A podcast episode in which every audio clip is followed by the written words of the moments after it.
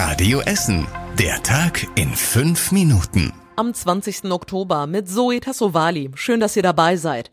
Ja, es ist echt erschreckend. Das zweite Mal hintereinander hat es in der Gesamtschule Bockmühle in Altendorf gebrannt.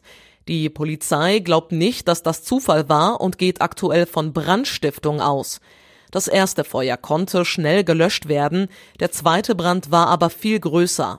Ein Klassenraum ist völlig verwüstet. Die Polizei sucht deshalb jetzt dringend Zeugen in Altendorf, die etwas gesehen haben, sagte uns Polizeisprecherin Silvia Schapiewski. Wir ermitteln aktuell wegen vorsätzlicher Brandstiftung und suchen in dem Zusammenhang auch Zeugen. Das heißt, wer Auffälliges beobachtet hat in den letzten beiden Nächten oder verdächtige Person, wird gebeten, sich an uns zu wenden.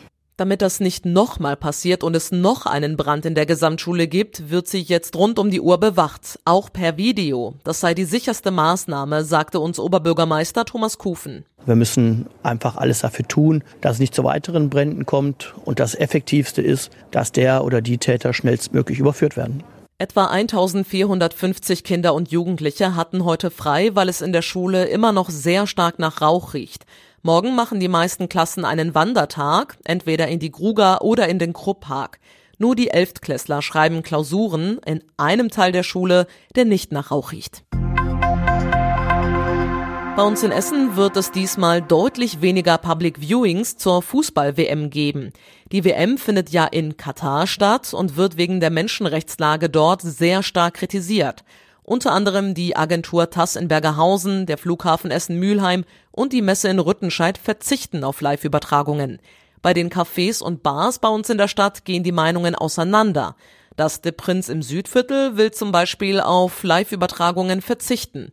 Die Entscheidung, möglicherweise dadurch bewusst auf Gäste zu verzichten, müsse jeder selbst treffen, findet Klaus Hüsken vom De Prinz. Wir werden auf keinen Fall auf Kollegen mit dem gehobenen Zeigefinger zeigen. Selbst wenn man zeigt, könnte man ja das Ganze zumindest mit einem Statement versehen. Weil die WM zur Weihnachtszeit stattfindet, hat der Markt in Altenessen eine ganz besondere Idee.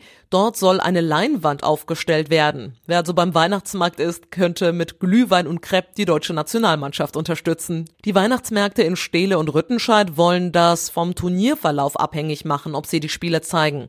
In der Innenstadt und Werden wird die WM nicht übertragen. Der Pavillon am Willy-Brandt-Platz wird aktuell abgerissen. Er soll durch einen neuen Pavillon mit großen Fenstern ersetzt werden. So soll der Blick auf die Kettwiger Straße frei bleiben. Der Pavillon soll Königstreppe heißen, passend zum neuen Namen der ehemaligen Kaufhof-Filiale, dem Königshof. Fotos vom neuen und vom alten Pavillon findet ihr auf radioessen.de. Die Essener Innenstadt soll attraktiver werden. Dafür soll vor allem die Gastronomie ausgebaut werden.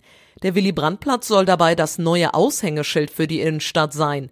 Auch für den Hirschlandplatz und den Flachsmarkt gibt es Pläne. So soll beispielsweise alles grüner und moderner werden.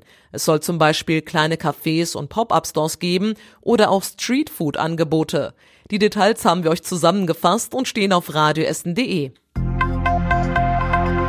Auch der Bereich zwischen Weberplatz und Kastanienallee in der Innenstadt soll bald neu gemacht werden. Zu der Fläche gehört das ehemalige Haus der Begegnung. Das soll saniert werden. Das angeschlossene Gebäude soll aber abgerissen werden, weil es aus den 50er Jahren ist.